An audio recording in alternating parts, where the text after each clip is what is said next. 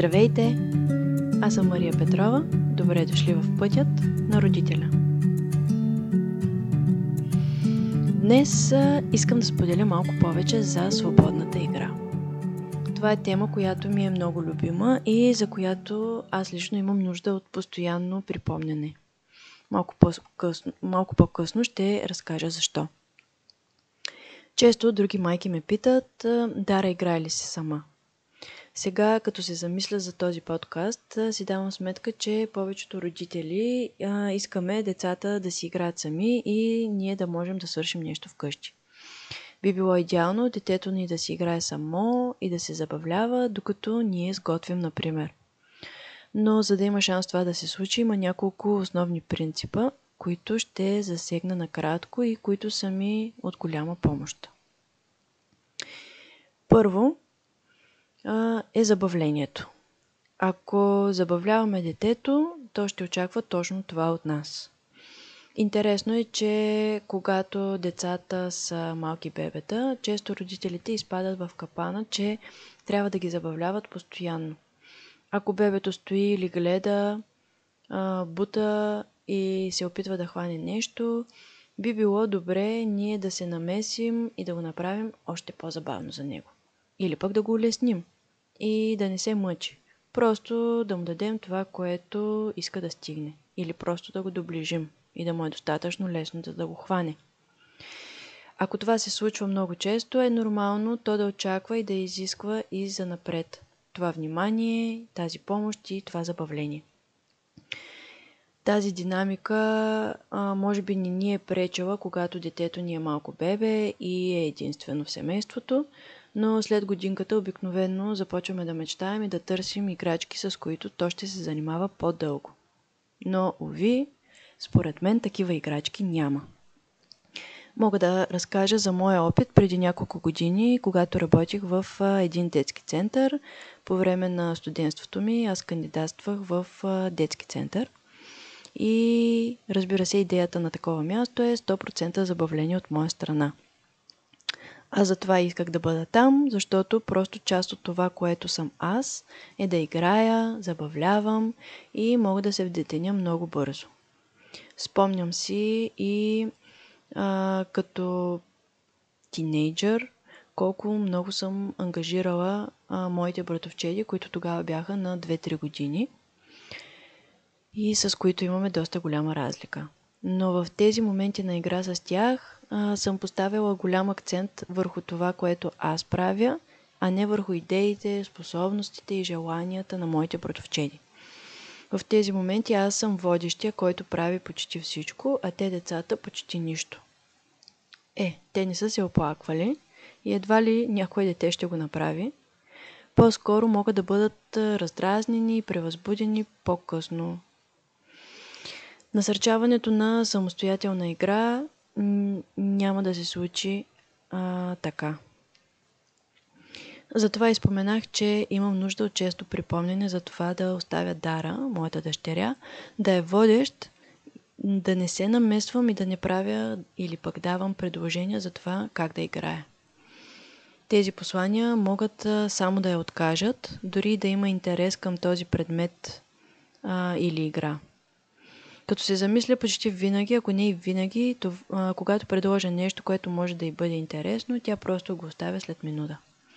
Но когато тя вземе нещо и решава как точно да го използва, разбира се, ако не го наранява или чупи или къса, а, тогава тя е толкова съсредоточена и няма никаква нужда от а, вниманието на възрастен.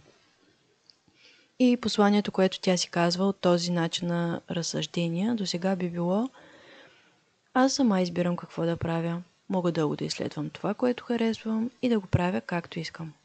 Мама, тати или човека, който се грижи за мен, е окей okay да избирам сама какво да правя.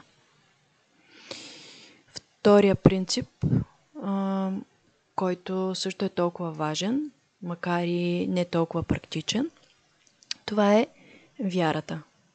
Вярата, че децата могат, че децата са любознателни, че са откриватели и че имат свой собствен подход към всичко. Вярат, че точно това, което са избрали и правят, понякога много повече пъти, отколкото ни се струва нормално, е важно и дори терапевтично за детето. И това въжи още от първия ден, в който детето се ражда. И, и това не е просто нещо, което знаем, а то трябва да е истинска вяра, трябва да иде от нас отвътре. И нещо, което помага за това а, да имаме тази вяра е наблюдението. Аз, както споделих в преден подкаст и в интро епизода, това, което много резонира с моите вярвания, е родителство с уважение. На английски respectful parenting.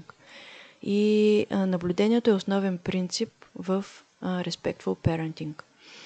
Когато наблюдаваме с истинско любопитство и без никакви очаквания и предразсъдъци, и нещо много важно, без никакво разсеиване, определено телефоните трябва да са, не трябва да са наблизо, поне при мен е така.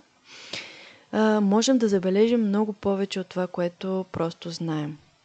Това показва, че не винаги трябва да оставим детето само, за да играе самостоятелно.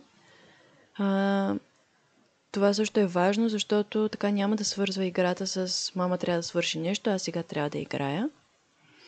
И също не винаги, като сме в стаята или пък сме ангажирани с детето, трябва да играем с него. Това са послания, които даваме на детето и по този начин той изгражда своя свят и своя мироглед. И по този начин ние показваме нашата радост да наблюдаваме детето си, без то да трябва да показва умения или да ни забавлява и да задържа вниманието ни. С нашето пълно присъствие а, ние казваме Еха, това си ти. Вярвам, че откриваш всичко, което е важно за теб. Или пък, еха, ти знаеш толкова много. Обичам да гледаш какво правиш. Обичам да гледам какво правиш. А какво по-хубаво от това за изграждането на една силна връзка с детето ни? И третото, което искам да споделя, което на мен много ми помага, за да виждам играта по, по друг начин. Това са границите. Ако на мен не ми се играе, просто не го правя. Част от дефиницията за игра е, че участниците се наслаждават на това, което се случва и всеки може да спре да играе по всяко време. Тоест, ако детето ми мрънка и иска да съм, например, конче, въпреки че аз вече не искам, би било много неприятно да се чувствам задължена да продължа. Една приятелка ми беше разказала за това как е била кончето и нейния син е яздел, но е продължил да иска още и още. И на нея вече ни се е искало и, и е било трудно да откаже, може би. И е казала, кончето се измори вече и много интересно, той е отишъл в кухнята и е донесъл един морков, за да подкрепи кончето. Децата са много креативни. И да, трудно е да казваме не на играта. Сякаш сме длъжни да опитваме и по други начини да откажем и сме длъжни да играем с нашето дете. И се чудим дали въобще е окей да, да не играем винаги с нашето дете, когато иска. Или пък тайничко се надяваме, когато кажем нещо от този тип, че детето ще каже, да, мамо, вярно, наистина толкова дълго си играхме, няма проблем. Аз отивам да играя в другата стая, ти си почини. Аз обичам да мисля какво послание дава, дава всяка ситуация на детето ми. И в този случай, когато продължавам да правя нещо с него, което на мен не ми харесва вече. Не знам дали е възможно да, да не да не усети нашето нежелание детето ни. Дара много обича да разглежда и да четем книжки, да четем заедно книжки. Още в началото, когато започна сама да взима книги от библиотеката и ми ги носеше, аз бях много щастлива и с удоволствие четях и разглеждах книжки с нея. След известно време вече не ми беше толкова хубаво. Не и след петата книга – кога, особено когато а, искам нещо друго да свърша или пък а, съм имала по-натоварен ден. Но как да кажа не на книгата? Нали, това е толкова важно и навсякъде чета и се, се говори, че трябва да възпитаваме читатели. И сигурно и тя е знаела и усещала, че книгите за мен са важни и затова е искала толкова много, поне аз така си мисля. Но имаше моменти, в които без никакво желание четях и съм сигурна, че тя го е усещала. И после чух един подкаст на Джанет Лансбари. Споделяла съм и други неща в а, предни епизоди, в а, който тя попита какво послание достига до детето ни. Аз карам мама да прави нещо без желание, може би си казва нашето дете. Или тя не ми отказва.